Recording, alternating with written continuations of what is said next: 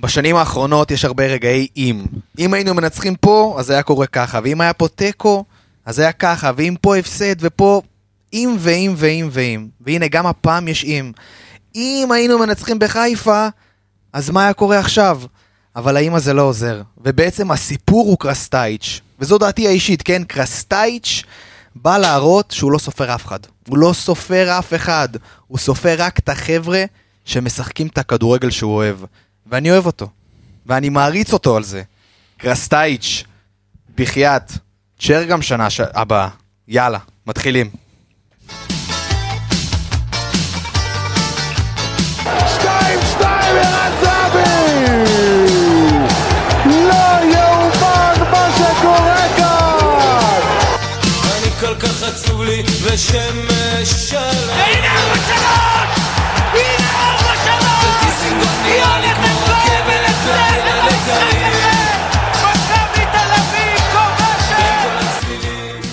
ברוכים הבאים לפרק השישי של האנליסטים מכבי תל אביב.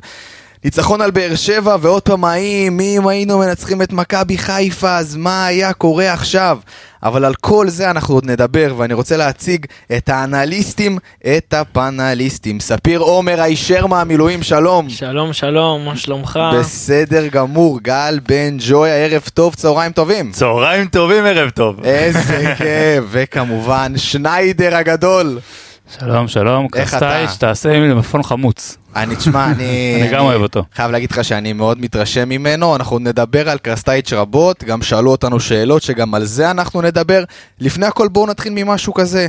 אינסטגרם וטוויטר, אנחנו שם, גל בן ג'ויה, תגיד לנו איך קוראים לנו בטוויטר, איך קוראים לנו באינסטגרם, ואנחנו נתחיל. טוויטר, האנליסטים, MTA, חפשו אותנו, תגיבו לנו, תעקבו אחרינו, יש שם הרבה דברים מעניינים. באינסטגרם אנחנו גם כן, האנליסטים, MTA, תגיבו, תשתפו, תשאלו שאלות, אנחנו עונים עליהם כאן אצלנו בפרק. יש גם קישורים בפרק, בתוך הפרק, נכון? בתוך הפרק. ב description? נכון. בספוטיפיי, מעולה. טוב, בואו נצא לסיבוב המהיר על המשחק נגד באר שבע, ניצחנו 1-0, אוסאמה עם הבטן מכניע את גלאזר שמה, ואנחנו מנצחים בבלומפילד. ספיר עומר, שלום לך, בוא תן לנו בסיכום. אה, אמרת בתחילת הפתיח אם ואם ואם ואם, אני לא אוהב את זה. לא אוהב את זה, העונה הזאת, זה כאילו מין סימון כזה שכאילו... הפועל באר שבע הייתה יריבה שלנו המון המון... אה, בשנים האחרונות יחסית לקבוצות אחרות, יחסית להפועל או למכבי חיפה, הייתה יריבה ואני שמח שלפחות נתנו להם איזה ניצחון, אה, הפסד ראשון שלהם העונה. הוכחנו להם שאנחנו פה ואנחנו לא פראיירים. כמו ההפסד של, אה, שנתנו להם בסוף עונה עם הגול של דור פרץ. וואו, איזה גול, איזה גול. גול. שם בעצם אבל שהגול של דור פרץ, כשניצחנו שם, אז זהו, אמרנו זהו. ניצחנו בטרנר, זה שלנו. כן. גל בן ג'ויה. אמ, אני דווקא אתייחס לדניאל פרץ, ואם אמרנו עד היום, אה, הרפנו עליו מחמאות, שהוא שוער מעולה וזה, מהיום אפשר להגיד על דניאל פרץ שהוא גם שוער שמביא נקודות. מפרץ שהלך לפרץ שבא. ואיזה. פרץ הנה, הגיע. הנה קיבלנו את שם הפרק של היום. ואיזה פרץ הגיע, אורן שניידר. אה, אני לוקח שני דברים חשובים מהמשחק הזה. קודם כל, לא חטפנו גול. הגיע הופה. הזמן. ונגד קבוצה שאנחנו בקלות יכולים ליפול מולה עם החלוצים המהירים שלהם, וראינו שאנחנו עומדים יפה וההגנה מתחילה אה, להסתדר ולעמוד טוב יותר. ודבר שני, גם דיברנו על זה בפרקים האחרונים, נורא פחדנו שהוא מקובע, קרסטייץ' וישחק רק 3-4-3 ולא מעניין אותו והביא את זה מהבית. עכשיו להעלות את השחקנים שלו שהוא רוצה לשחק איתם את ה-3-4-3 והוא שינה ל-4-3-3. עדיין ראינו אה, את ההבדל המשמעותי בסגנון משחק באותו מערך כמו שוון ליאון ויצחק היו משחקים, אה, אבל הוא יודע לשנות וזה מעולה והוא פתוח ולדעתי הגיע לכאן מאמן. בטוח הגיע לכאן מאמן בניגוד לוון ליאון ויצחקי שהם לא מאמנים בקור שלהם. הגיע לכאן מאמן, הוא יודע מה הוא עושה, כמה הוא טוב או כמה הוא לא טוב עדיין מוקדם להגיד, אבל זה נראה לא רע. פשוט העניין הזה שדיברו אנגלית, גרמנית, סרבית, זה, הוא מדבר את שפת הכדורגל, ועד כה, חייב להגיד לכם שיש משהו נורא נורא מעניין בקרסטייץ'. טוב, בואו נתחיל, דניאל פרץ, גל בן ג'וי, אתה התחלת, בוא, בוא נוסיף עליו כמה דברים. אמ, ככה, באמת היו המון שחקנים אה, שנתנו משחק טוב, אבל את הנקודות בסופו של דבר אה, מכבי תל אביב חייבת לו. אה, היה לו שם אה, הצלה אחת, באמת, אה, רוקאביצה הגיע מולו רק לשאול את השוער, כמו שאומרים, לאן הוא רוצה את הכדור, הוא נשאר יציב על הרגליים, ברגע הבעיטה הוא שלח חצי רגל, חצי יד, לקח שם כדור שאנחנו יודעים, דיברנו על אם ואם ואם, אבל אם הכדור הזה היה נכנס, אה, כנראה שמכבי תל אביב אה, לא הייתה מנצחת את המשחק הזה. אה, מה יש לדבר עליו? נתן, הוא נותן לנו את האקסטרה בהגנה, הוא נותן לנו את המשחק רגל המעולה שלו, אני לא, באמת אני לא זוכר מתי היה פה שוער עם משחק רגל כזה אה, אה, טוב. יש לו איזה חץ כזה שהוא בועט חץ בדיוק לאן שצריך. בול, כאילו. היה לו שם איזה כדור לטל בן חיים, שבן חיים לא עצר אותו טוב. מ- כדור מדוד, באמת, לא היה, אי אפשר לבקש שאם כדור הוא יותר עוצר טוב אותו מזה. עם הרגל זה בדיוק. כדור לגול, שהוא עלה גם מאוד גבוה כדי לבעוט נכון. אותו. אני אהבתי משהו מעבר לכל הדברים האלה שכבר דיברנו, משהו אחד שמאוד מאוד אהבתי, היה איזה כדור עומק ששלחו, אני כבר לא זוכר, נכון, לשגיב נכון. יחזקאל או לקוויצה, וג'רלדש לדעתי התעצבן עליו, למה אתה לא יוצא, למה אתה לא זה, לא הגיב, לא הסתכל, שפת גוף מדהימה של מנהיג, של, של שחקנים, של שוער עם ניסיון, נראה, והוא ילד בן 21, נראה טוב מאוד. מה שמתסכל רק שהוא שוער באמת כל כך טוב, שבסוף אה, יחטפו לנו אותו. אה, הלוואי ו- שוער מפה בגיל הזה. הלוואי, וזה- מפרגן לו. יש אני חושב כבר על זה. יש לו עוד איזה שנתיים שלוש לדעתי במכבי. אה, הלוואי, באמת יש שוער טוב. ספיר, בוא נדבר על הבלמים. בוא נתחיל מה- מהבלמים בלטקסה, שאתה אוהב אותו מאוד. רגע, זה של גל, הוא אוהב לא, אותו. מאוד. בלטקסה זה של אורן. כן, וואה, סטופר. הגנתי. נעביר. את אז בלטקסה אורן, מאחד אז אתה יודע. מה אורן, בלטקסה, יאללה. יאללה, אני רץ עליו. קודם כל, דיברנו אז על אה, שלושה, בלם שמאלי בשלושה בלמים, בשתי בלמים, אז רואים גם כאן, הוא לגמרי עוגן הגנתי. אה, ארבעה עיבודים, אחד בחצי שלנו, אבל אה, שזה מסוכן, אבל היה בסדר גמור סך הכל, שבעה חילוצי כדור, שבע חטיפות, חמישה כדורים חופשיים, הרבה הרבה כדורים של 50-50 שהוא לוקח, אה, 16 מאבקים ב-69 אחוז. הוא עשה הרבה סגירות מאוד מאוד מאוד טובות, היה לו סגירה לקראת הסוף שהוא הגיע מהצד החלש לחפות על נחמיאס ועצר כדור שאם הוא לא לוקח אותו זה גול. היה לו גם טעות אחת גדולה מאוד, עם רוקאביצה שם שהוא החליק. החליק. כן, אבל זה- שג'רלדש, הוא אתה יודע, זה החלקה. אתה אומר כאילו, נכון. אולי... אבל זה קודם החלקה. כל, גם זה אסור לעשות, זה לא כן, איזה זה תנועה, איזה- שאם- איזה מחשבה לא נכונה, זה החלקה. נכון, אבל משמעית. החלקה בוא שאם לא- היית מקבל עליה. אם היית מקבל עליה נכון, גול, היינו כועסים, היית היינו מאוד כועס. ו- אני מסכים, נכון. אני לגמרי לא שופט אותו, זה אני לגמרי מסכים איתך, אבל מה שכן כל כך טוב שלא יצא מזה גול, כי זה יכול לקחת שחקן שצובר ביטחון ולהוריד אותו המון למטה. אז היה לנו מזל, אני לגמרי לא שופט אותו על הדבר הזה, אני חושב שהוא לגמרי מתייצב כבלם המוביל הכי טוב של מכבי. הוא שחקן מעולה וכיף לראות אותו. זה מדהים לאן הגענו, שבאמת בלטקסה הוא באמת הבלם המוביל וה... לא, זה דבר טוב. לא, הוא זה אחלה מעולה. בלם, כן. זה מעולה. אבל זה... הנה גל בן ג'וי נזכר במה שהוא אמר על בלטקסה לפני אני חודש. התנצלתי, אבל הוא ספיר, ספיר כל. פרק יכניס לי את זה לא, עד לא. הסוף. לא, שניידר, מה שבאתי להגיד, שזה מדהים, זה באמת מדהים, אבל איזה נכון, איזה מצב. הגענו, איזה כיף, שבאמת בלטקסו הוא הבלם הראשון והפותח. בואו נעבור לנחמיאס, נחמיאס זה של ספיר. נחמיאס של ספיר. אז אני פונה אני, לספיר. אני אתחיל מהמאבקי אוויר. אמנם זה שני חלוצים, זה רוקאביצה וחזקאל מחצית ראשונה ואנסה מחצית שנייה, שלושה חלוצים שהם יותר מהירים, אבל המאבקי גובה, היה, היה מצבים שהוא פשוט קפץ וניטר אה, ארבע מארבע במאבקי גובה. אה, בכלל במאבקים זה 11 מתוך 9, 9 מתוך 11 סליחה. אה, הוא עושה את זה מצוין, הוא משתפר ממשחק למשחק, שמונה חילוצי כדור. אה, אפשר להגיד שהוא משתפר, אפשר גם להגיד שבונים עליו מצבים נייחים, היה, היה המון המון תרגילים עליו ועל בלטקסה, אם אנחנו מדברים על זה, הקבוצה כאילו בונה המון בלטקסה המון. יותר טוב ממנו בראש לדעתי. כן. נכון, עליו על בשני בלטקסה, הצדדים, נכון. אני מאוד אוהב את זה ש... לבלטקסה הייתה שם את ההחמצה עם הראש, איי איי איי, ממש ליד הסתה הקורה. במחצית יפה, השנייה. כן, זה לא החמצה כמו לא של החמצה, רוקאביצה, אבל הגיע לכדור ו... מאוד. כן.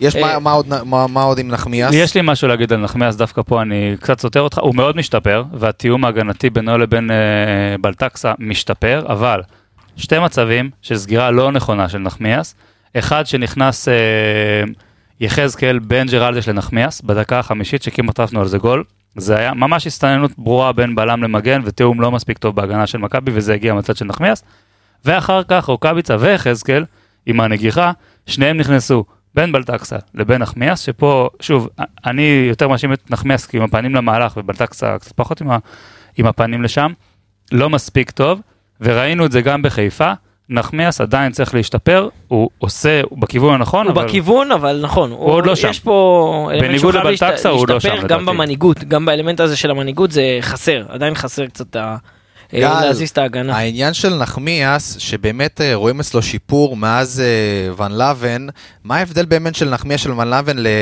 ל- לשל קרסטייץ'?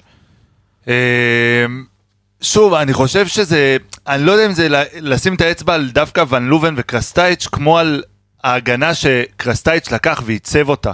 אנחנו אמנם ספגנו גולים במשחקים האחרונים, וזה רק משחק שלישי ב-17 מחזורים שאנחנו שומרים על רשת נקייה בליגה, אבל אתה רואה פתאום עמידה של הגנה ותיאום עם בלמים, אני חושב ש... זה עבודה של מאמן. בדיוק, לגמרי. זה, ש... זה עבודה של מאמן. ו- שהיה בלם מעולה בבונדסליגה, נכון, נכון? אז אני אומר, זה עבודה לאו דווקא אה, נחמיאס או בלטקסה, כמו העבודה של המאמן שנתן כאילו את גם עם המגנים, גם עם הדבר הזה, הזה. הרי זה מה שדיברנו. ששנתיים לא היה פה מאמן, זה בדיוק הדברים האלה, זה גם עניין של כושר משחק, כושר ב... לא רק כושר משחק, כושר גופני, זה גם עניין של להסביר איך, לשחקנים, איך מתאמים, דיברו על זה, שכטר דיבר על זה עם איביץ', נכון. ודיברו על זה על סוזה, ודיברו, שמגיע מאמן טוב, גם שחקן שהוא מנוסה וותיק ומקצוען, כל הזמן הוא צריך את המאמן עם הניסיון שיבוא ויזכיר לו. אתה צריך לעמוד פה ולא שם, אתה צריך לעמוד ככה, תסתכל לכיוון הזה, סרוק את המגרש, תעשה דברים כאלה ואחרים, ששנתיים לא עושים את זה, אתה רואה איך השחקנים יורדים, אתה רואה בכר שהוא מאמן טוב, הוא משפר שחקנים, איביץ' היה משפר שחקנים.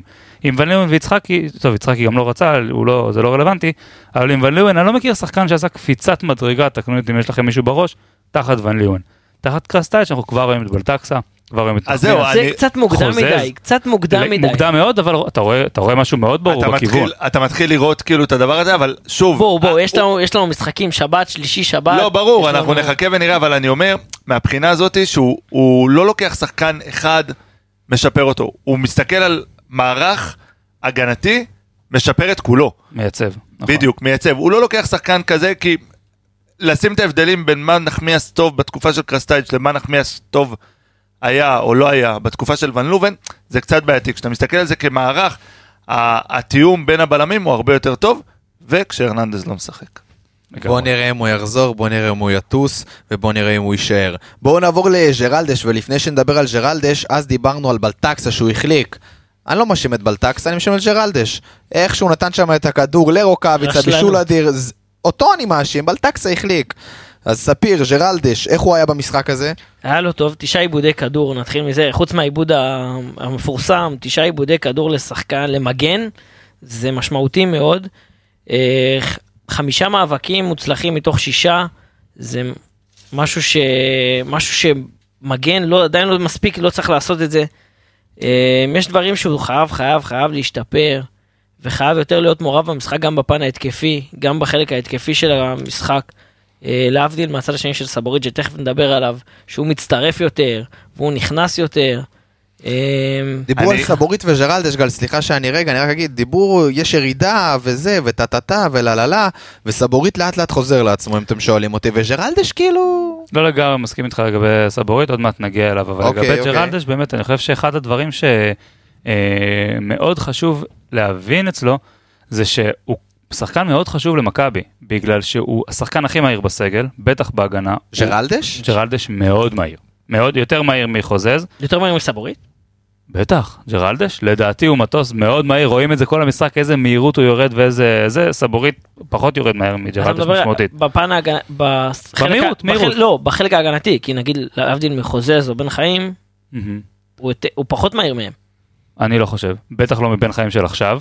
אני לא רואה את בן חיים עושה פעולות כל כך מהירות, תסתכל, תחפש את זה, תסתכל במשחק, רואים באיזה מהירות הוא יורד ואיך הוא סוגר בזמן, לדעתי הוא השחקן הכי מהיר בהגנה, אפשר להתווכח על זה, אבל אה, הוא בהחלט מהיר, הוא סוגר מאוד טוב את הזה, וזה מה שחסר לנו, כי כשיש לנו עכשיו את, אנחנו עומדים כל כך גבוה עם בלמים, ויש לך רוקאביצה ושגיב יחזקאל ושחקנים כאלה שמגיעים, אם אתה לא יורד מספיק מהר לסגור אותם, זה מאוד מסוכן, אנחנו ניצלנו, שיחקנו באש במשחק הזה כמה פעמים לדעתי, עם הגנה גבוהה, מול שני חלוצים מאוד מאוד מהירים, ואם אין לך מגנים ובלמים מספיק מהירים, אתה בבעיה. אני אגיד לך משהו. אה, קודם כל, אני אומר את זה כבר הרבה זמן, ג'רלדש שנסע מפה, הוא לא אותו ג'רלדש שחזר. חזר לנו איזה שחקן בתחפושת של ג'רלדש. זה התהום שלו. זה לא אותו בדיוק, זה, זה משהו כזה. אה, אבל אני כן אציין לטובה את ג'רלדש בגול שלנו, חבר'ה. בגול שלנו, אתם צריכים להבין כמה, במערך הזה, כמה חשוב התמיכה ההתקפית מהמגנים. אה, בגול שלנו בעצם ראינו תנועת עומק של ג'רלדש לתוך הרחבה של באר שבע, שמשכה אליו את אלחמיד ואת בררו ופינתה את קניקובסקי. שבעצם קניקובסקי נשאר חופשי באמצע והצליח לבעוט לשער. אה, בררו לא הספיק לחזור בזמן לסגור את קניקובסקי, את הבעיטה, זאת אומרת שבמערך של 4-3-3 יש חשיבות עצומה למגנים שתוקפים. ובגול שלנו ראינו את ג'רלדש, איפה ממוקם? בתוך הרחבה של באר שבע.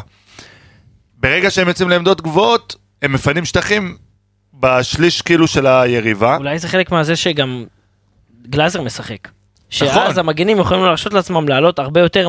בטוח. אה, בעיקרון כשגלאזר המגנים. לדעתי המגנים דווקא יותר משמעותיים, החלק התוקף שלהם דווקא בשלוש, שלושה בלמים, המגנים הרבה יותר משמעותיים שתוקפים. הקטע שבאמת, בגלל, ה... וזה ההבדל הגדול בין 4-3-3, איך שוון לימון שיחק ואיך שקרסטייץ' משחק, שהוא דוחף אותם מאוד מאוד קדימה, ובגלל זה אנחנו רואים אותם גבוה, למרות שפה יש לנו שחקני קווים אמיתיים, נכון. שכאילו אמורים לקחת את המקום אבל הזה. זה בדיוק מה שקרה, שחוזז נשאר על הקו, ג'רלדש לקח איתו, נכנס לאמצע, מה נכנס שסבורית לאמצע. עושה הרבה הרבה יותר טוב נכון, בדרך נכנס כלל. לאמצע לתוך הרחבה של באר שבע, שתי שחקנים הלכו עם ג'רלדש, נכון. חוזז, נתן את הכדור, יותר. בדיוק, נתן את הכדור לקניקובסקי שאפשר לו לבעוט מה-16, רגע, אבל מבחינה. התקפית ג'רלדש נגד באר שבע במשחק האחרון, מה עשה ג'רלדש מבחינה התקפית? הוא לא עשה מספיק, נתון- אתה מאוד צודק, נתונים? ואפילו יותר התקפות הלכו ממנו, הוא לא עשה אין שום דבר, אפס מסירות מפתח, אפס דריבלים, אפס קרוסים. זה לא יכול להיות אבל. לא, לא. ההצטרפות, זה- זה לא חסר יכול עדיין את. ההצטרפות הוא לא עושה את זה הזאת. טוב, סבורית עושה את זה הרבה טוב שסבורית, זה מרגיש לפעמים כאילו אנחנו תוקפים יותר מצד שמאל, למרות שלגמרי קרסטייץ' הולך על חוזה, זה הרבה יותר כן. משהוא הולך שמאלה, אבל זה בגלל שכשסבוריט עולה, הוא עושה פעולות יותר נכונות, יותר מסוכנות, התנועה שלו יותר טובה, הולך הרבה ל half space, לחלק הזה כן, שבין, המושג הזה שבין הקו לבין האמצע יש איזה אזור, זה בעצם הרבה עניין של טקטיקה, זה כמו מה שדיברנו קצת עם המגנים שלנו במערך של, אה, של קרסטייץ' שעומדים על האמצע איפה שאף אחד לא בא לתקוף אותם. אה, אז אותו דבר אה, בהתקפה, יש מושג זה פפ משחק על זה הרבה מאוד. ללכת על האזור שבין הקו לבין האמצע, אזור שאין אף שחקן שבאמת סו- סוגר שם, אזור נורא מסוכן, סבורית הולך לשם הרבה מאוד, אבל סבורית של השנה טועה הרבה בפעולה האחרונה. הוא מגיע לשם ואז פתאום זה הולך לאיבוד, וראיתם אותו במשחק הרבה אה, ויכוחים וריבים עם טל בן חיים, נכון. מתעצבנים אחד על השני. הם לא מסתדרים ב- זה לא ביחד עובד, שם. זה לא עובד, משהו לא עובד שם, ולדעתי זה תסכול של שניהם, גם טל בן חיים נגיע אליו משחק חושך בעיניי, אה, וסבורית גם משחק, משחק לא מספיק טוב. נדבר כבר על אה, רגע, סבורית. אורן, אז בוא נעבור לסבורית כבר. בוא אני אגיד לך משהו על סבורית. אני אמרתי לפני זה שהוא משתפר, ואתה אמרת דווקא שאתה לא כל כך מסכים איתי, שדווקא סבורית לא כל כך משתפר, ואם הוא משתפר אז לא בגדול, אז תן לי בדיוק, הסבר לא לזה. מספיק, הוא עושה, אה, קודם כל הוא עשה מסירת מפתח מוצלחת אחת בניגוד לג'רלדה שעשה אפס, ארבעה דריבלים, שזה נחמד, ניסה כמה פעמים לקחת את הכדור קדימה ועשה את זה טוב וייצר מצבים אה, מסוכנים. איבד את הכדור ארבע פעמים, שזה בסדר גמור יחסית ל-11 של ג'רלדש. 11 מאבקים ב-64 אחוז, גם לא רע בכלל, אבל שוב, בעט לשער גם. בעט לשער, נכון, ועמד מקום טוב, זה בגלל שהוא אף פעם לא יורד אחרי נייחים, ואחרי כל מיני דברים הוא נשאר גבוה. אה, לדעתי בגלל שאין לו את הכושר כדי לעשות את ההלוך חזור הזה כל הזמן. שוב, הוא שחקן מעולה, הוא מוציא את הכדור קדימה טוב, בניגוד לעונות קודמות, כשהוא מגיע לחלק ההת- ההתקפי, הוא לא עושה את הפעולות האחרונות מספיק טוב, ולכן ההסתה שלו לבלם מרכזי, עם כל האינטליגנציית כדורגל שלו, עם כל ההבנה שלו, עם היכולת המעולה שלו בהגנה, היא מאוד נכונה לדעתי, גם כי אין לו את הכושר בשביל לעשות את ההלוך חזור, לשרוף את הקו כמו דוד זאדה כל הזמן, וגם כי השנה הוא פחות, עושה את זה פחות טוב. משהו קטן שאני אוסיף על סבורית, שזה הוא עושה מעולה, זה השחרור כשמכבי נמצאת בלחץ. לשבור את הלחץ. בדיוק, הוא היה לו שני דריבלים אה, מוצלחים מתוך ארבעה, שהוא שבר שם את הלחץ, כאילו לחץ שבאר שבע עשתה, נכון. כי היא לא באמת עשתה, אבל הוא יצא עם כדורים קדימה. שזה מאוד מתאים נכון. לבלם מרכזי בשלושה בלמים. בדיוק, אני חושב שהסבה ל- ל- לתפקיד הבלם עשתה לו טוב ותעשה לו טוב בהמשך. זהו, אז יישאר. הזכרתם שם. את העניין של הבלם המרכזי, ספיר, דווקא מעניין אה, לשאול אותי אותך, איפה עדיף כיום לסבורית, כבלם מרכזי או כמגן שמאלי? כי גם פה וגם אם פה... אתה שואל את אורן וגל, הם בטוחים שהוא משחק בלם. אבל לדעתי, אני מעדיף אותו כמגן שמאלי. למה? כמובן יש את ההשוואה לדוד זאדה, אבל הנתונים שלו אמנם במשחק הזה הם טובים. שלושה בעיטות לשער, אה, שלוש בעיטות לשער, שניים למסגרת, זה מצוין. אנחנו מצפים לזה, גם uh, צריך לדבר על אלף, אלף פייס, שאנחנו רואים אותו, זה השטח שלו. הוא מייצר מצבים מסוכנים, אני מסכים. בתור מגן הוא עושה את זה המון. לא מדברים על דריבלים כמו דוד זאדה, שדוד זאדה עושה את זה מצוין, אבל בשטחים האלה, בין המגן של היריב לבין הבלם של היריב, הוא נכנס המון פעמים, ואני אוהב את זה אצלו. הוא עשה את זה המון, הוא גם בועט מרחוק, יש לו את הבעיטות הטובות האלה מרחוק, אם אתם זוכרים שנה שעברה, נגד uh, הטורקים. Uh, הוא כבש שער. מדהים, סיבספור? כל פעם אני שוכח את השם שלה. בסוף עם הפור זה טורקים. בדיוק. אה, עובד. אה, ואני עדיין חושב שהוא מתאים יותר להיות מגן מאשר בלם. אני בגדול מסכים עם כל מה שאתה אומר, ושוב, גם אמרתי את זה, הוא מייצר מצבים מסוכנים, ויש לו אינטליגנציה התקפית גבוהה, והוא עושה הרבה דברים טובים, אבל בתוך מה שיש לנו היום, אם הוא לא בלם מרכזי, מי האופציה השנייה שלך? אין. לא נדבר עליו, כי אני יפה. לא רוצה לשמוע את השם הזה. אין, אין, מבחינתי אין שום הוא. עדיין. במכבי? אני לא. שמעתי עליו פשוט כבר איזה שבועיים. בוא נשאיר את זה ככה. אה, לא, שוב, אני מאוד לא מקווה. אגב, הלוואי שהוא יחזור ויעשה משהו טוב, אבל אני כרגע חושב שסבורית שם יותר טוב, ויש לנו פתרון טוב בצד שמאל, כי דוד זאדה עושה עונה אני טובה. חושב שפשוט ורגע, רק דבר אחרון, כן. סבורית לא מצליח לחזור ולעלות כל כך הרבה כמו דוד, הוא לא מצליח. אולי, אולי זה האלמנט הזה שכל הקבוצה עם הכושר גופני, אבל בוא, בוא נקווה שפיבן יחזור לשחק וייני יחזור לשחק, ואז יש לך שלישיית בלמים של ייני סלאש פיבן, אה, בלטקסה, סבורית. פיבה, אני לא חושב שמתאים. אה, לשחק אה, מרכזי, אולי. במקום נחמיאס, אבל ו- שרן יכול. וסבורית יכול לשחק את ה... גם במיוחד הכושר, הוא יכול לשחק את, ה, את המגן בשלישיית בלמים. הוא יכול. הוא יכול. יש, יש לו את האלמנט הזה שהוא יכול לשחק בו. אני מסכים. באמת. תשמעו, זה לא הזוי, ברור, אני מסכים איתך אני- שזה סביר. העניין הוא, העניין הוא שהרי סבורית משחק בלם במערך אחד ומגן שמאלי במערך אחר.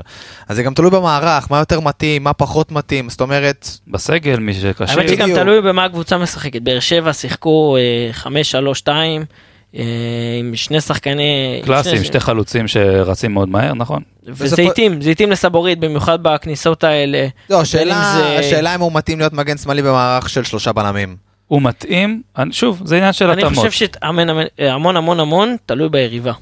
ביריבה איך היא משחקת, נכון, ויכול. להיות שקרסטייץ' עשה התאמות לבאר שבע וראה את באר שבע נגד אה, סכנין. הוא עושה התאמות לפצועים שלו נראה לי בעיקר. אבל כן. זה גם נכון. אבל בסופו של דבר, נסכם את זה ככה, סבורית במשחק בסדר. משחק בסדר. משחק בסדר גמור, ובעיניי יש איזה שיפור. טוב, בואו נעבור לקישור. דן גלאזר, דן גלאזר, אני רציתי להגיד משהו על כולם. במש... המשחק האחרון נגד באר שבע הוא, לא הוא לא היה איזה משחק כדורגל לפנתיאון, ניצחנו, כיף גדול, אבל היה דבר אחד, לחימה. על כל כדור, משהו מטורף, אורן. ודן גלאזר היה מהראשונים, נלחם על כל כדור בצורה הכי מכביסטית שיש. דן גלזר בהחלט אה, חוזר לעצמו אה, מצוין במשחק הזה. אה, כשראיתי את המשחק בהתחלה הרגיש לי שדווקא שמיר התרשמתי ממנו יותר, וקניקובסקי עשה כמה דברים מאוד יפים. תמיד אחרי זה אני אוהב, לפני שאנחנו מכינים, קוראים לפרק ורוצים להתחיל את הפודקאסט, אני רואה שוב את המשחק ומנסה, אחרי שאני רואה את המספרים, לראות מה היה. גלאזר עם מספרים מפלצתיים בעיניי של 14 חילוצי כדור, 7 בחצי של היריב, שזה וואו. מספר מאוד גבוה. אה, שמונה חטיפות, 11 כדורים חופשיים כזה, 50-50 שהוא עט עליהם, הוא מאוד דינמי, נמצא בכל מקום, באמת גלאזר בהם הגדולים, וכשראיתי את זה שוב, ראו איך הוא נמצא בכל מקום. אה, 18 מאבקים ב-78 אחוז, שזה גם כן רמה מאוד גבוהה, שישה תיקולים ב-67 אחוז. אה, עדיין אפס מסירות מפתח, אפס דריבלים, אפס בעיטות לשער. נכון שהוא משחק את השש, אבל... אתה ב- מצפה ממנו שיבעט. אני מצפה, אני אומר ששוב, לבאר שבע ולמכבי חיפה, יכול להיות שכרגע אנחנו, מה זה יכול להיות? אנחנו צריכים כרגע את גלאזר, ואני גם מאוד אוהב את השחקן הזה, ואני גם זוכר שבנוער, אגב, הוא היה עושה יותר את היציאות קדימה ומשתתף יותר בהתקפה, אבל היום, נגד 99% מהקבוצות, אנחנו לא יכולים להרשות לעצמנו שחקן על הדשא שלא תורם כמעט בהתקפה. ולכן גולסה שם היה יותר מתאים, שמיר יכול יותר להתאים, אבל במשחק הזה, הוא היה מצוין, חמישה עיבודים סך הכל, הוא היה מאוד מעורב במשחק, משחק מצוין של גלאזר. אורן, אני צריך אה, לשאול אותך משהו, אבל לפני שאני אשאל, אני צריך לשאול שאלה אחרת. והשאלה היא כזאת, מסירה מפתח. אתה בונה את זה. זהו, אני אני אוהב לבנות הכל לאט לאט, בדרמטיות, בתיאטרליות.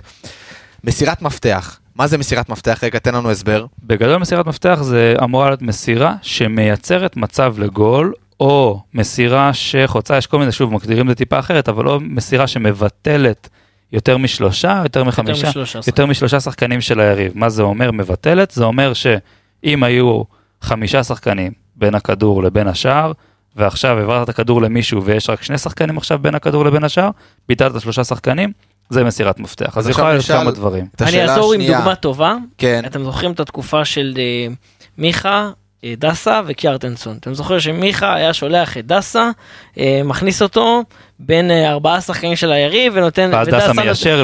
לקיארטנסון. אז זאת מסירת מפתח. בדיוק. המח- המסירה הזאת של. מיכה, שתיהן מסירות נכון, מפתח. שתיהן מסירות מפתח, אבל המסירה הזאת של מיכה, שבדרך כלל ביטלה יותר משלושה שחקנים הוא לרוב, היה גם שבעה ותשעה שחקנים. ובזכות. הריצה המצוינת של עכשיו- דסה, מי שלא יודע מה זה מסירות מפתח יודע מה זה מסירות מפתח, ואז אני עם השאלה השנייה שלי. אמרת שלא מספיק יש לדן גלזר מסירות מפתח. השאלה שלי, מתי היה לו כן הרבה מסירות מפתח? האם בכלל הוא לא, זה אף שצריך. לעשות את זה? בבוגרים, אני לא זוכר אותו במכבי אה, מאז שהוא... בבוגרים אה, לא. אני לא זוכר כלום, בנוער אני זוכר שהוא עושה את זה טוב, הייתי אוהב מאוד להסתכל עליו.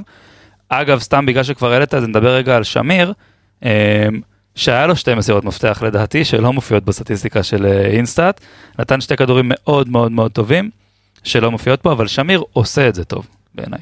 אז בוא נעבור לשמיר בן ג'ויה, דבר. לפני שזה אני אגיד לך עוד משהו קטנטן על גלאזר. איך אתה יודע שלגלאזר היה משחק טוב? כשראית את ספורי יורד לספסל. נכון. הוא זרק שם. דברים. והתעצבן.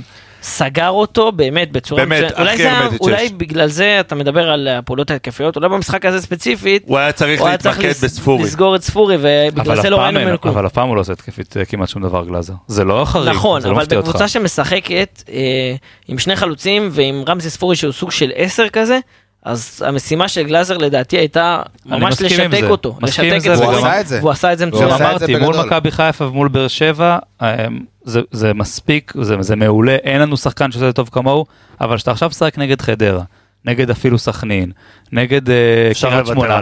אה, זה לא עניין של אפשר לוותר עליו, היא כמו עניין של איך שסוגרים אותנו, למרות ששוב, יש קרסטייץ' עושה התאמות התקפיות אחרות, אבל איך שסוגרים אותנו, אתה לא יכול להרשות לעצמך שחקן שם שלא עושה את זה. זאת הבעיה שלי.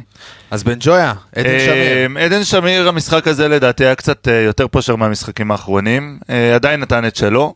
מה שאני מאוד אוהב בשמיר זה האיומים לשער. היה לו 14 כאלה במשחק, שישה מהם היו למסגרת. אה, וזה משהו שהיה חסר במכבי, הבעיטות האלה מרחוק. כי מה קורה? קבוצות מצופפות נגדך, האגפים שלך הם לא מספיק טובים, איזה עוד דרך יש לך לשבור את זה? בבעיטות מרחוק, כי אז נכון. ההגנה יוצאת אליך, אתה יכול להכניס כדור עומק. ושמיר עושה את זה, ועושה את זה מעולה. וזה מה שאני אוהב בעדן שמיר של המשחק הזה. משחקים קודמים הוא גם כבש. שלוש וזה- בעיטות, כן, אמרת 14, שלוש בעיטות, 14 למכבי. אה, כן, סליחה. ש... אז סליחה. תן לי קצת נתונים על שמיר מהמשחק האחרון. אמ, יש איזה משהו מעניין, איזה משהו קונקרטי? לא, לא ש- חושב איזה משהו חריג שהוא עשה, אה, כאילו, נתן, אתה יודע. אני חושב שההפסדים שלו במאבקי כדור, אורן גם יסכים איתי, אה, 24, 24 מאבקי כדור, רק שמונה שלו, 33 אחוז.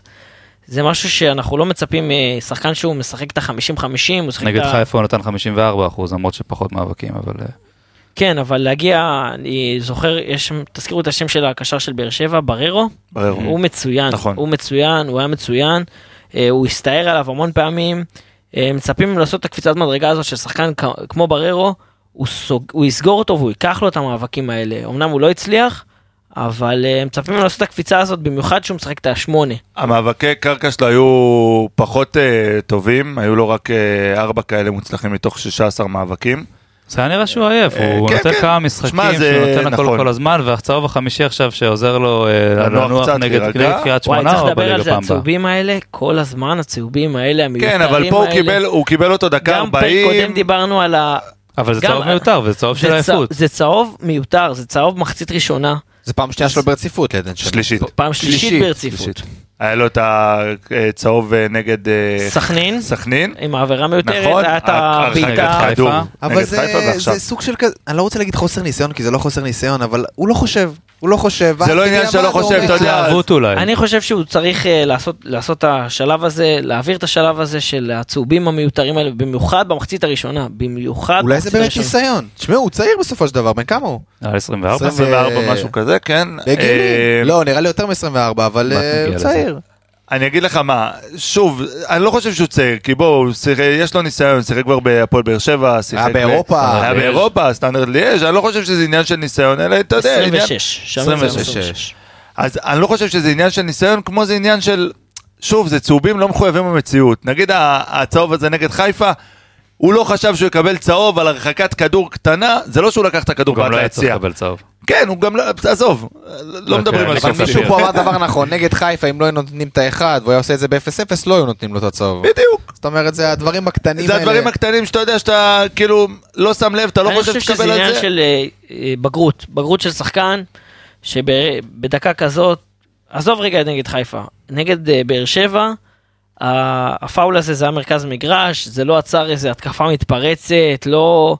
זה הצהובים האלה שאחרי זה אתה סוחב, ואז אתה מגלה שהוא נכון. לא משחק לך נגד אה, משחקים. חשובים. הערות נכונות, אבל גם נראה לי בואו לא נגדיל את זה. אחלה עדן כן, שמיר. חד משמעית. לא, לא, חס וחלילה, אני. חושב גם פעם. שעברה אמרתי שעדן שמיר אה, מפתיע ועושה את העבודה, הוא וקורה הבינגו של- לפעמים. הוא הבינגו של. קרסטייץ'. ולפעמים קורה שיש משחקים פחות טובים. בואו נעבור לקניקובסקי, שקניקובסקי, אני תמיד אומר את זה ואני אמשיך להגיד את זה עד שזה ייפסק, ואני מקווה שזה לא ייפסק, אבל הוא רץ כל הזמן. הוא נמצא. בכל מקום, הוא בלי עושה, בלי עין הרע, כמובן, טפו טפו טפו, כמו שאנחנו הרוסים אוהבים להגיד, אבל זה משהו מטורף. הוא היה באמת מדהים, אה, קניקובסקי במשחק הזה, קודם כל, הבישול שלו, בואו, זה- לא- לדעתי זה גול, זה גול. אני גם נותן לו את הגול. אם- אם זה- נותן אם זה היה. פוגע נגיד בוויטור. לא, אבל זה- אבל זה זה שינה, אבל שינה בוויטור- זה היה כיוון. עצמי, זה היה עצמי, השוער לוקח את זה. כן, זה שינה כיוון. חבר'ה, תנו כבוד לחזה, לבטן שלך לילה. לגמרי, אבל טוב. בכל זאת, קניקובסקי עם 14 מאבקי קרקע מוצלחים מתוך 18, ארבעה תיקולים מוצלחים אה, מתוך ארבעה כאלה, שישה דריבלים מתוך שבעה,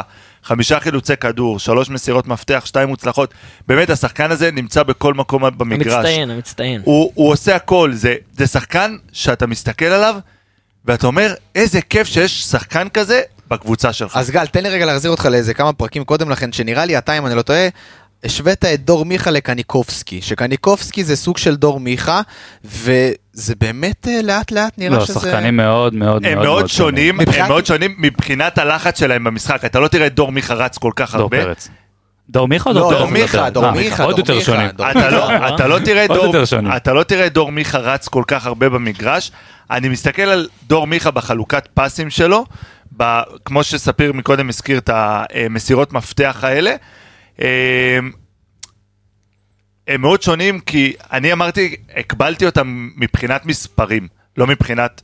אוקיי. כשחקן. זה- אני אני מדבר איתו על מספרים. למה? כן, כן. מבחינת מספרים, הוא לא מגיע למספרים של מיכה. הוא יגיע, עד סוף העונה הוא יגיע. בוא, כמה היה למיכה בסופו של דבר? שש, שבע? לא, לא, שנייה, זה מה לא, ש... לא, לא, השאלה לא, אם אתה מדבר על. מיכה של העונה לפני שדור פרץ לקח שחקן עונה, אם אני זוכר נכון, העונה. שהוא היה... כן, אבל העונה שמיכה היה כאילו נתן איזה שחקן עונה. 11, בדיוק, שהיה שחקן עונה. בדיוק, 11 בישולים. בסדר, אבל אז הוא יגיע לשם. אה, לא אני. חושב לא אני חושב שכן. אני מדבר על זה ששחקן, הוא לא כובש הרבה, הוא מבשל, יש לו מסירות מפתח. אז זה המיכה הזה אני תראו, מדבר. קניקובסקי, קניקובסקי היום הוא היוצר לעצמו, כמו שאומרים בכדורסל, מי שיכול לייצר לעצמו ולייצר בעצמו, הכי טוב במכבי. אמ, הוא לא מוסר טוב כמו מיכה, הוא לא מוסר טוב כמו מיכה, הוא דריבליסט לדעתי יותר אגרסיבי, לוקח את הכדור יותר קדימה, יותר טוב ממיכה, הוא יותר אני אגרסיבי לא באופן מסכים איתך. שהוא לא מוסר טוב כמו מיכה. בסדר, סבבה, אפשר, אני, אני- אני לא מסכים איתך. אני עומד בדעה הזאתי מאוד, אבל אני באמת זה- על טעם ועל ריח. אני אומר, כאילו, אתם שוכחים את הכדור שלו שם לבן חיים שהוא נתן בין ארבעה שחקנים, יש לו את זה. יש לו את זה. אבל הוא נותן שתיים עדיין כאלה לפני שהוא הולך מספרית. לישון. מספרית הוא עדיין לא עושה את זה. אני חושב שעדיין אפשר ואנחנו מצפים לשפוט, ממנו עדיין הרבה אי אפשר יותר. לשפוט, אני חושב שצריך עוד עונה, עוד שתיים, כדי אז אולי אה, לבדוק מבחינת בכל מסירות מקרה, את מיכה. הוא בן קניקובסקי- 24 חברים. נכון, קניקובסקי נותן. במערך הזה הרבה מאוד, כי מעבר לזה שהוא מייצר, והוא מייצר טוב, אה, טוב מאוד יחסית, הוא גם עושה המון לחץ, המון עבודה, הוא חזק, הוא קטן, אבל הוא חזק מאוד. הוא, בסדר, נגד חיפה הוא שם את הגוף על אבו פאני, גם פה התמודד יפה מאוד עם בררו, שהוא באמת קשר אחורי מצוין. אה, הוא נכס, לדעתי הוא יכול וצריך לשחק את העשר ב-343, כאילו בצד שמאל, מתחת. לגררו או לאלמוג או מי שלא נשים שם, ולא צריך לפסול אותו אה, בתפקיד הזה. אני חושב שבמשחק דן ביטון נכנס בדקה, אם אני לא טועה, 66. 72, 72. 72, אה, וקניקובסקי עבר לצד. והשילוב הזה של ביטון וקניקובסקי, אני אוהב את זה. אה, אתם תעשים לי פרצופים וזה, אבל אני אוהב את השילוב של שניהם ביחד. שני שחקנים, במיוחד כמחליף. דן ביטון כמחליף, זה מראה שינוי. זה שני שחקנים שיודעים להחזיק בכדור, זה שני שחקנים שיודעים לבשל. דן ביטון יש לו יותר את הבעיטות מרחוק מאשר אה, קניקובסקי. אני אהבתי את זה שקניקובסקי בצד. ביטון, אה, קניקובסקי בצד בסדר גמור, אני מסכים איתך, הוא עושה את זה טוב, אה, אתה גם מעדיף אותו באמצע, לא? נכון. אבל, אבל יש לנו גם את דן ביטון. אבל דן ביטון, במ- במצבים מסוימים, מול קבוצות מסוימות, לא בהכרח הפועל באר שבע, קבוצות תחתית אולי יותר, קבוצות שיותר מסתגרות, אולי עדיף לשחק ככה. אני אגיד לך מה הבעיה עם דן ביטון. דן במיוחד ביטון, שדיברנו על סבורית ודוד זאדה, אם אתה שם את קניקובסקי בשמאל, וסבורית ודוד זאדה יכולים לעשות את הכניסות שלהם, וקניקובסקי נכנס לאמצע ביחד עם דן ביטון, זה מצוין. שוב, דן ביטון הבעיה שלי איתו זה כמה דברים. קודם כל, זה שחקן שלא תורם לך למשחק הלחץ של מכבי, זה משהו מאוד מאוד חשוב, זה משהו שחוזר גם עכשיו, משחק הלחץ של מכבי היה טוב, אנחנו לוחצים גבוה, אנחנו... דן ביטון זה, זה חור מאוד גדול במשחק הזה, זה דבר אבל ראשון. אנחנו מדברים על... עזוב את המשחק לחץ, אנחנו מדברים על זה שאנחנו מחזיקים בכדור. אבל אתה לא רוצה, שנייה לא, אז, אז שאנחנו קרסטייץ' לא משחקים רוצה להחזיק בכדור. נגד קבוצות תחתית, אתה אוקיי? גם שם אתה מנסה, תחזיק בכדור, לא אם נכון, תרצה או לא תרצה. אתה תחזיק אבל פחות, אתה רוצה לרוץ מהר קדימה, אתה צריך להיות מסוגל לרוץ מהר אחורה, אתה צריך ללחוץ עליהם. גם הגולים שלך נגד הקבוצות התחתית האלה שהסתגרו מולך, אתה תנסה לגנוב את הגולים דרך זה שאתה חוטף להם בלחץ גבוה אה, את הכדור, ודן ביטון לא מתאים לזה. דן ביטון מכדרר הרבה מאוד, כי הוא, הוא נכנס לאמצע, הוא לא משחק על האגף, הוא אוהב מאוד להיכנס נכון, לאמצע. הוא יכול לשחק את העשר הוא עושה כידורים. מאוד מסוכנים, כמה שכאבת קאסטם על אה, פריץ אה, שאיבד את הכדור של מלכת חיפה, דן ביטון עושה את זה כל משחק 2-3 פעמים, סבבה, בטח שהוא משחק הרבה דקות, ויש לו גם, שוב לדעתי בעיה מנטלית, הוא נתן איזה בעיטה, מה זה מיותרת, בדקה 72, שפריצה פנוי לגמרי בצד השני, מנסה להוכיח את עצמו סתם, חוזז עשה אגב תנועה, חוזז צריך להגיד, לדבר עליו, אבל עשה תנועה מצוינת, משך את אלחמיד, משך את ויטור, ולאלחמיד נמאס לרוץ אחריו כל המשחק. חבר'ה, אנחנו מדברים, סליחה שאני. קוטע אותך, אנחנו מדברים פה על דן ביטון, אה, לדעתי ינואר הוא כבר לא פה. באמת?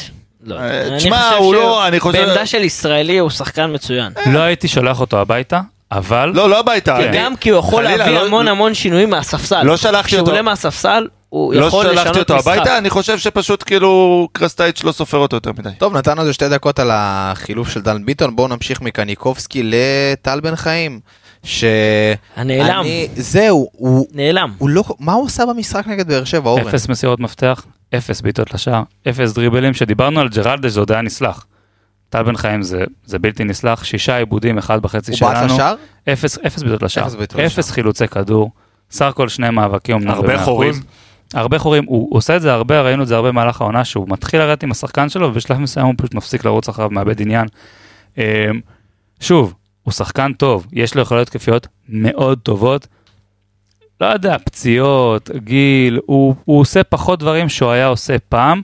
אני מאוד אוהב אותו, והוא שחקן שעות מאוד מאוד מסוכן, אבל הוא לא לקח לו- פעם אחת את דדיה הוא לא בלנסות- לוקח, הוא, הוא חוזר לפחד שחקן הזה שלו. מצוין, כן, הוא שחקן מצוין, אבל- מצוין. אבל אתה בכל זאת כדור- ממנו. נכון. ההגבהת כדור הזאת זה... אה, תוך כדי שהגיע תנועה מדהימה. לראש, נכון, מדהים. זה חור של טל בן חיים. זה חור של נכון. טל בן חיים. זה נכון. נראה ש...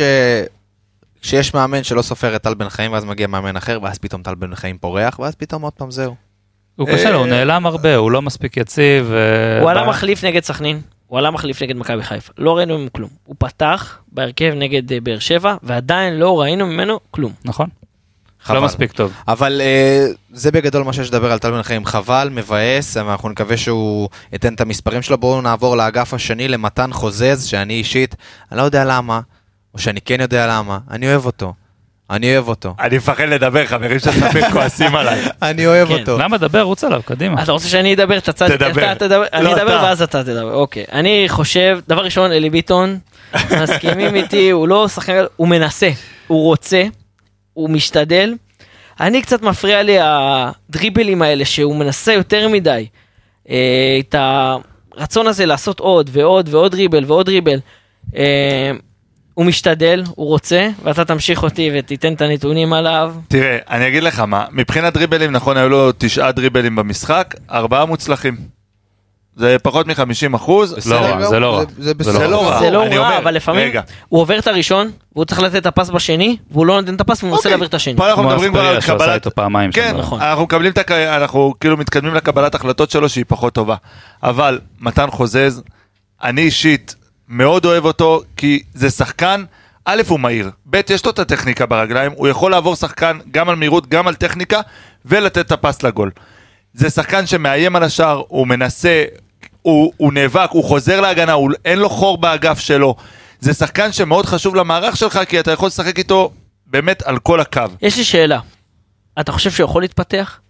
שהוא הוא, הוא רחוק מהפוטנציאל אני- שלו? אני חושב- הוא קרוב לפוטנציאל שלו? אני חושב שהוא מאוד קרוב לפוטנציאל שלו ולמקסימום יכולת שלו. אוקיי, אז אני לא אומר לך שהוא עכשיו רחוק מהפוטנציאל שלו, הוא, הוא במרחק סביר תראה, מהפוטנציאל. עשה- אני חושב שלהבדיל מאילון אלמוג, שיש לו לאן להתפתח, ודיברנו על זה בפרק הקודם, אני חושב שה- חסר פה, חסר פה הבעיה עדיין. עם מתן חוזז לדעתי, א' זה הנפילות שלו, שהוא כל מאבק מסתיים בנפילה. נכון, הוא לא מספיק חזק הוא לא פיזית. מספיק חזק פיזית, אני חושב וגם ש... מנטלית הוא חושב, לא יודע, הוא לא זוכר שיש ור, הוא נופל יותר מדי.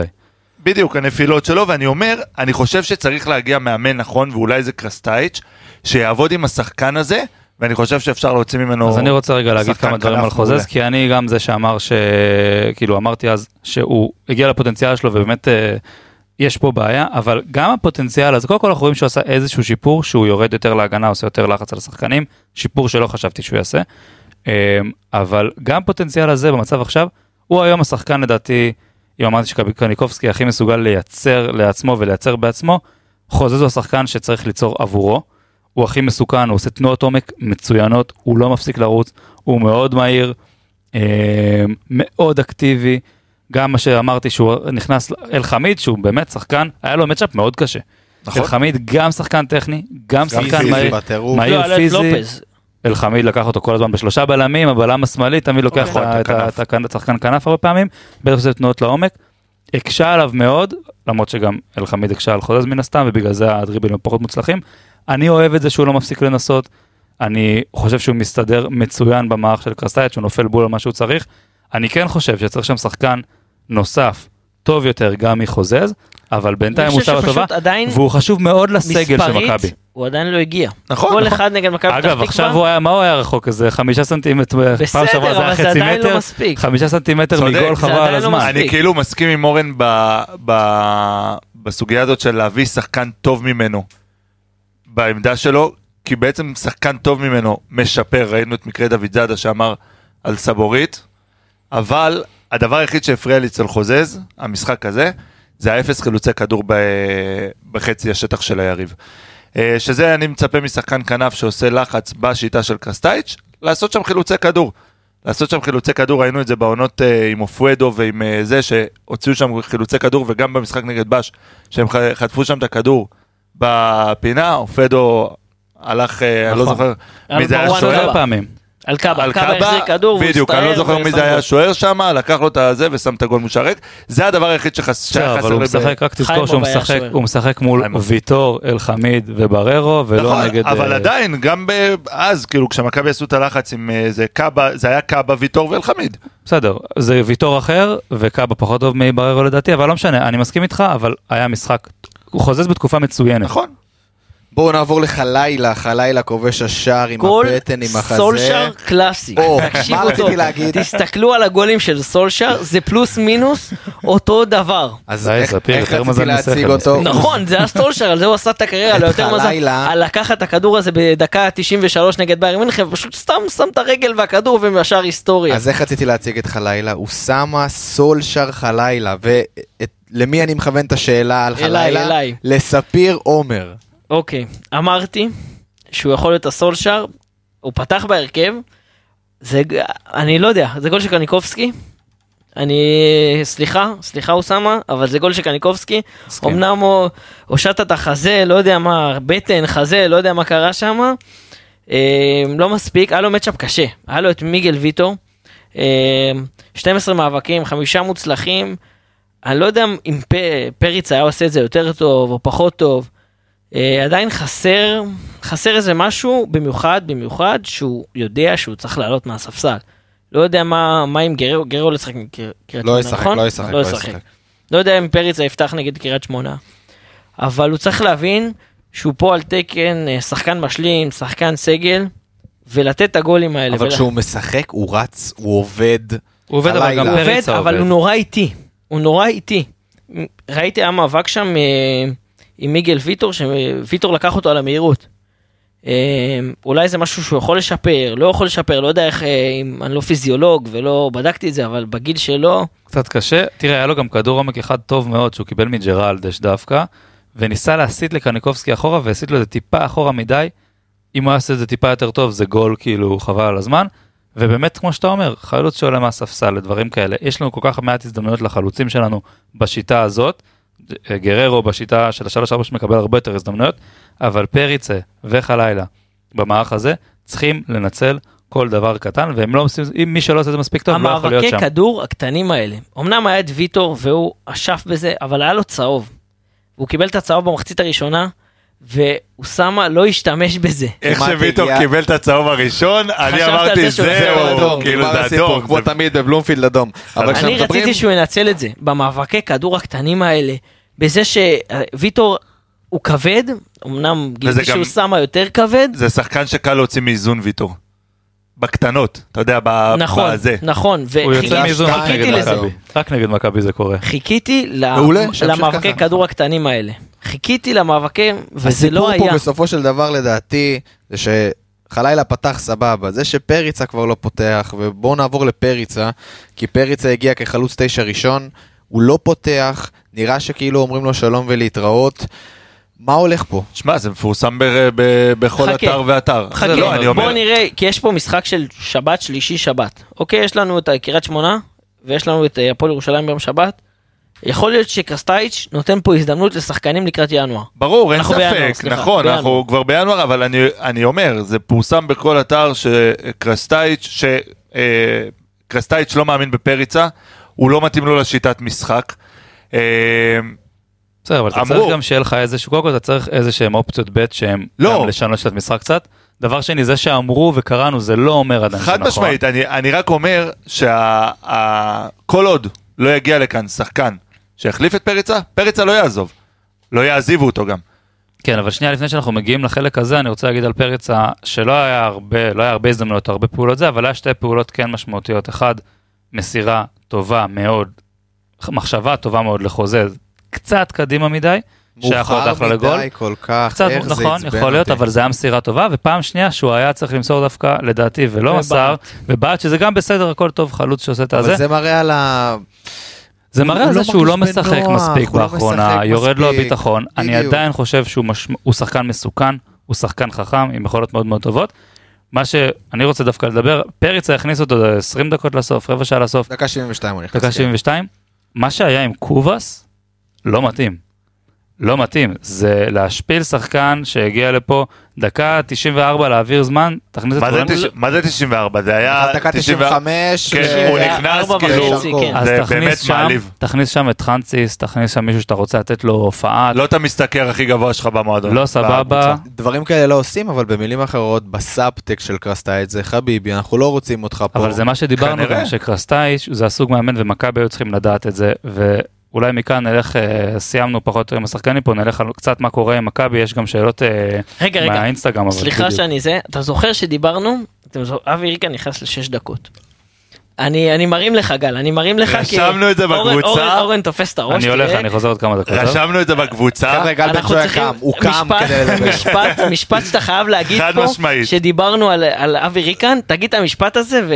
דיברנו על זה בקבוצה, איך שהסתיים המשחק, הפאול החכם הזה של ריקן, הניסיון הזה, נכנס דקה 90 ו... 80... 80 הוא נכנס דקה ושמונה- 90. 89, דקה 90, משהו כזה. דקה 90 נכנס, דקה 94 עשה פאול של צהוב על אלחמיד שם בפינה. נכון, תפס אותו תפס בחולצה, אותו פשוט, השת- תפס אותו, אלחמיד ניסה להתקדם קדימה, תפס אותו בחולצה, משך אותו אחורה, קיבל על זה צהוב. אבל ראית את זה כאילו בזה, ואתה אומר, איפה השחקן הזה שיעשה את זה נגד מכבי חיפה? רגע, כמה היה חסר להיכנס 30 אליו שניות מופני, אחר כך, בדיוק. הוא מחלץ כדור, מעיף אותו וזה- ליציע, ושולח את הקהל. ועושה לה רולקסים בשער 2, יאללה, יאללה. יאללה, תרימו. אתה, כאילו, אתה מבין, זה שחקן שאתה אומר לעצמך, עזוב רגע, עלה לארבע דקות, אתה רואה את ההבדל גישה גם. פריצה שעלה בדקה 72 וריקן שעלה בדקה זה, את ההבדל גישה, ריקן עלה לטרוף את הדשא כאילו הוא שחקן נוער שפתח את המשחק. זה הניסיון. בדיוק, זה זה הניסיון. זה לשם ה- זה, לשם זה, אבי ריקן קיים בסגל של הקבוצה. מדהים, באמת מדהים, תודה שהזכרת לי את זה. הייתי תודה. חייב, הייתי חייב. תודה. כיף לאבי ריקן, איזה כיף, כי השם שלו הוא כמו השם שלי. מרגש. טוב, אתנחתה קטנה עוד פעם על האינסטגרם, על הטוויטר, שגל בן ג'וי תגיד לנו איך קוראים לנו באינסטגרם ובטוויטר, ואז אני אוסיף משהו. האנליסטים MTA, חפשו אותנו בטוויטר, תגיבו, תצייצו, תנו לנו רעיונות על מה לדבר בפודקאסט, באינסטגרם, תעקבו אחרי הסטורי שלנו, אנחנו מעלים את הפרקים כל פעם אה, לסטורי.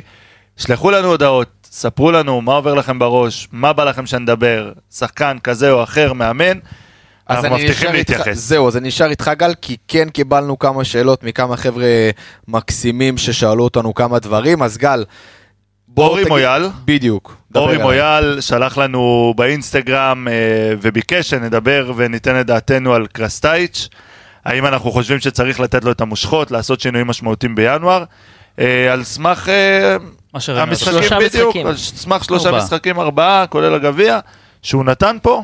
אז אני רוצה להגיד, וזה מתחבר לי בדיוק למה שהתחלתי להגיד על קובאס, כשהבאנו את קרסטייץ', ידענו מהרקורד שלו, שזה לא מישהו שסופר יותר מדי אה, מעניין אותו, לא כוכבים, לא הנהלות, מה יגידו, אם יגידו, הוא מאמין באיזושהי דרך.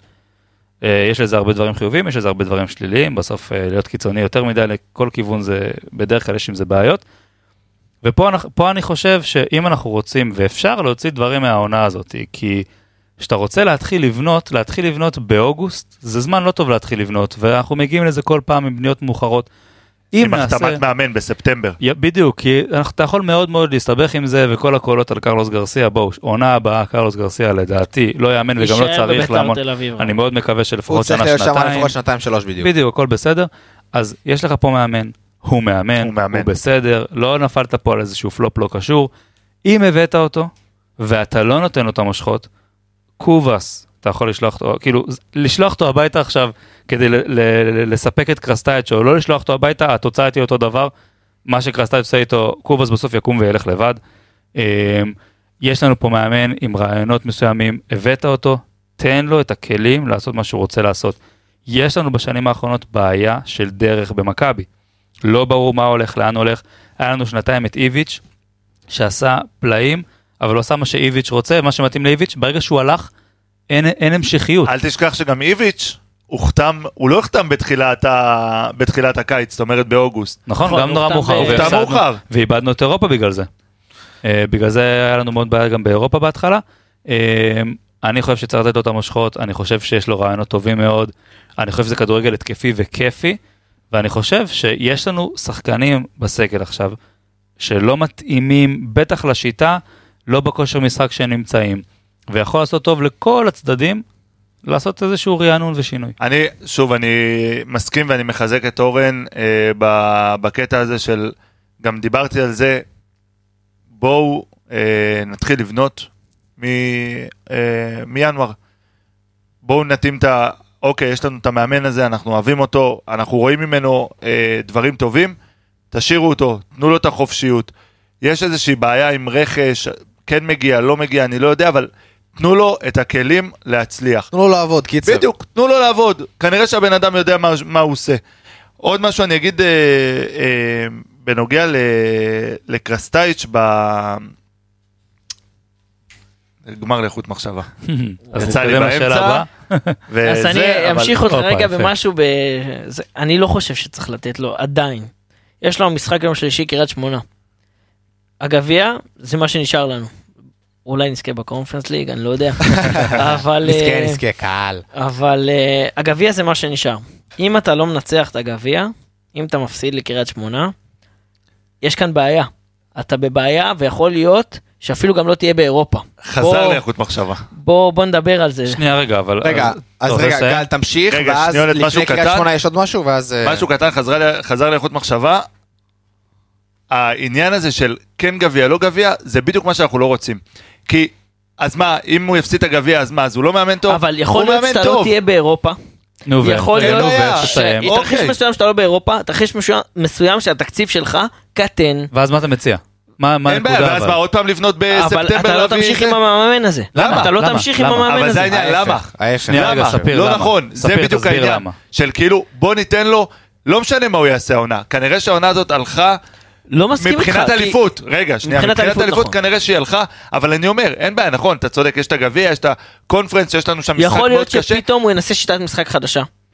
מה שהוא מנסה עכשיו, וזה לא יעבוד. וזה, ואתם תראו אבל שנגיד למה? יכול להיות מול קבוצות תחתית שהשיטה הזאת לא עבדה, כי נגד סכנין זה לא עבד. אבל נגד סכנין בוא, זה משחק יוצא דופן, אוקיי. אל תיקח את זה אוקיי, כאילו. בוא שנייה, נ- רגע, יש- רגע, יש- הוא יש גם זה היה אחרי משחק אחד שהוא הגיע, משחק ראשון שהוא בא. נכון, נכון, אבל יש לנו פה עכשיו שני, בוא נגיד ככה, יש את קריית שמונה, שמשחקת 4-4-2, ואחר כך יש את הפועל ירושלים, שמשחקת צפוף, ותשחק עם שלושה בלמים, וצופף את המשחק, ויש פה מבחן.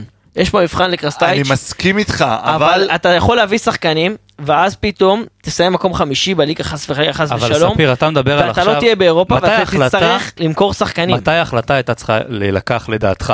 אתה לא יכול לקחת את ההחלטה הזאת ביום, ב-13 לינואר, אבל החתמת את המאמן הזה לחצי עונה. מ- אם היית עם מחתים אופציה לעוד אותו, עונה, עם אופציה לעוד שנתיים. לעוד שנתיים. אבל נתת לו את האופציה. יכול להיות שהמועדון יגיד, לא מתאים לי. אני ממש לא מסכים ברור, איתך, אני אבל חושב אז- שזה דרך, אבל שנייה, שוב- שנייה. אבל יש כאן בעיה אני חושב- בדרך. הבעיה בדרך זה מה שאתה מציע, הבעיה בדרך זה להגיד, הבאנו לחצי עונה, נעיף אותו, הבן לי הוא נהיה פתרון יכול זה להיות נשאיר שהוא אותו. פלסטר. יכול להיות שהוא פלסטר. אוי ואבוי אם הוא פלסטר. זה... יכול להיות שהוא פלסטר לח- לחצי העונה הקרובה. אם הוא פלסטר ואנחנו- זה מראה את הדרך של מכבי אני בשנתיים לא חושב שהוא האחרונות. פלסטר, אני חושב שהוא ימשיך אני בעונה מסכים איתך, הבאה. אני אני מקווה שהוא ימשיך, אבל אני אומר שיש פה מבחן שצריך לעשות. משהו אחרון קטן, אה, דיברת על המערך שלו, שהוא שינה עכשיו את המערך מה-3-4-3. גמישות מסוימת. שוב, אתה קורא לזה גמישות, אני חושב אילוצים. ברור. זה הרבה אילוצים ולא גמישות, כי לדעתי הוא די מקובל על- השיטה שלו, אבל הנה הוא למד שיטה חדשה, ואני מאמין שהוא ימשיך להשתמש בה, כי הנה הוא למד משהו חדש. מעולה, גל, האם יש לנו עוד שאלה, או ש... אה, כן, יש לנו עוד שאלה של אה, טל רביבו, שרוצה לדבר על ההרכב אה, של הקבוצה, והאם בכל משחק אה, עולה ההרכב, עולים השחקנים הכי טובים על הנייר, ולא מי שבכושר הכי טוב. אז בואו, כל אחד מכם יענה לו על השאלה הזאת בצורה... משהו קטן שטל רביבו כותב, ו- ואני די מסכים איתו, הוא אומר, אם נפיק 100% מקובס ופריצה לעומת חלילה וחוזז, המספרים יהיו שונים. אז זה, אז אני רוצה להגיד על זה משהו. זה, זה נכון, בגדול, תיאורטית, שקובאס הוא שחקן עם יכולות מאוד מאוד גבוהות, פרץ, אבל שוב, בגלל לך מאמן שיש לו שיטה מסוימת. לשים את קובאס בשיטה הזאת, זה לא רלוונטי לצערנו. עכשיו, פה זה, השאלה היא, האם אתה נותן למאמן את המפתחות ואת הלגיטימציות, מה שהוא רוצה, ומה שטל שאל במהלך הזה, אמר, כל פעם מגיע מאמן ומשחק אחרת ועושה פה ועושה שם. אני חושב שזאת בדיוק הבעיה תהיה, אם קרסטייץ' ילך בכוח עם פריצה וקובאס, כי קרסטייץ' יש לו איזשהו גישה ואיזשהו כיוון, והוא צריך לשים את השחקנים שמתאימים לשיטה שלו ושהכי מתאימים למערך ולמשחק, ובגלל זה לדעתי קובאס לא צריך לשחק, צריך למצוא את השחקנים, אני חושב שקרסטייץ' מאוד ברור בשיטה שלו, אני גם אגב לא מסכים איתך ש... אתה צודק שהיה לו אילוצים, אבל הוא יכל באותה מידה לשחק עם קניקובסקי וחוזז מאחורי חלילה או פריצה ולעשות 3-4-3 עם שחקנים לא מתאימים, אבל אין לך עוד והוא לא- בלמים, איזה עוד בלמים היית שם? בדיוק כמו שסבורית, אה, נחמיאס ובלטקסה, בדיוק ולשחק שהם שיחקו, ודוד זאדה צד שמאל, לא הייתה שום בעיה להישאר עם הזה, זה אפילו היה שינויים יחסית מינוריים, הוא הולך עם זה, אה, הוא לא למד את ה-4-3 הזה עכשיו, זה כנראה מאמן הוא שיודע שיחק לשחק הוא בכמה שיחק מערכים. בעבר בליגה הסרבית עם הקבוצה שלו בסרביה עם אה, 3-4-3. מעולה.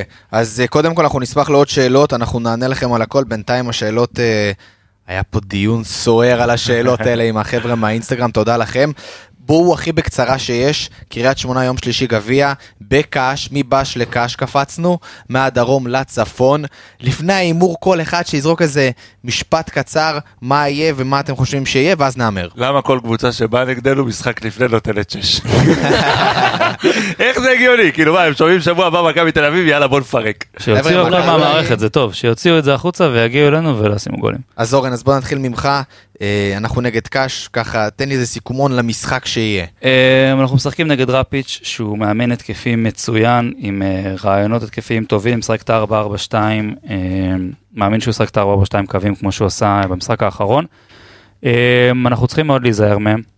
אה, אני, שוב, הכל תלוי בעיניי במערך שבו אנחנו נפתח. אני חושב שה-3-4-3 יותר מתאים למכבי. אני חושב שב-4-3-3 שלנו, שאנחנו הרבה פחות יצירתיים ויש לנו הרבה יותר קושי לשים גול, אנחנו יכולים להיתקע, כי אני מאמין שהם יצליחו לשים לנו לפחות גול אחד.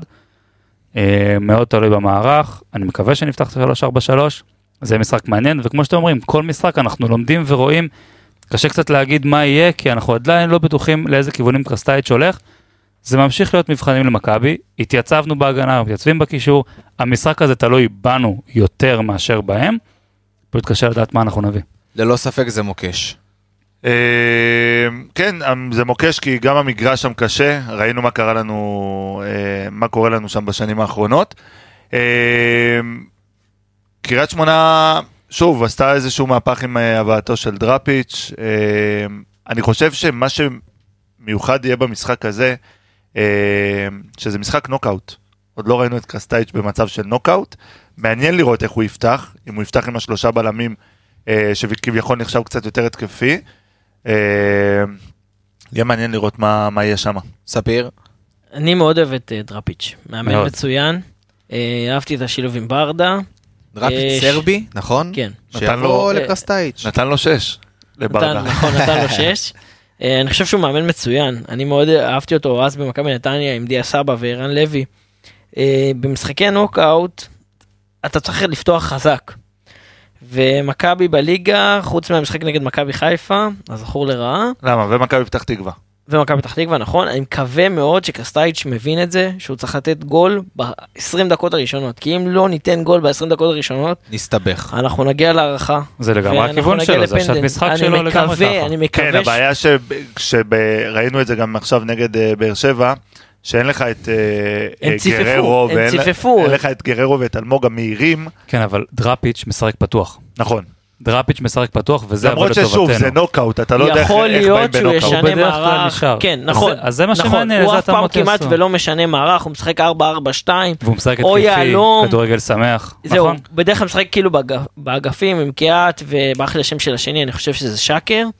כן. אה, משחק כאילו עם מין שחקני אמצע כזה כמו דייגו סימאונה באתלטיקו מדריד. שחקן. שמכבי מכבי תצטרך לשים לב אליו זה שבירו. נכון, שחקן מצוין, שחקן מצוין, למרות מדהימה. שהוא הוחלף, הוא לא כבש נגד נוף הגליל בשישייה. אולי הוא שומר. כוחות. זהו, אולי הוא בדיוק. שומר ש... בואו היחיד נעבור להימורים מהר, ונלך לישון או לאכול או כל אחד ומה שהוא רוצה. ספיר קאש נגד מכבי, גביע, בקאש. אני אלך על... אה, וואי, אתם הולכים להרוג אותי, אבל יש לי חשש, לא יודע למה, מזה שאנחנו הולכים להפסיד להם בפנדלים. יהיה אחת אחת, ואמרו שאני פסימי. אחרי 120 דקות ואנחנו נפסיד להם בפנדלים. כמה אבל במאה 20 דקות נגמר? אחד אחד. 1-1. גל, מכבי מנצחת את המשחק. 2-0. 2-1 מכבי. 2-0 רגע, מכבי. ב-90 דקות? 90 שניכם? דקות. 90 דקות, גם אני, אוקיי. גם אני עם גל, גנבת לי, אבל אני לא אשנה את זה, 2-0 למכבי ב-90 דקות. טוב חברים, אנחנו ניפגש אחרי הגביע נגד קאש, בתקווה שננצח, אנחנו מאמינים. ספיר עומר, גל בן ג'ויה, אורן שניידר, אני אבי גלוזמן. תודה רבה, ויאללה מכבי. יאללה מכבי. מכבי.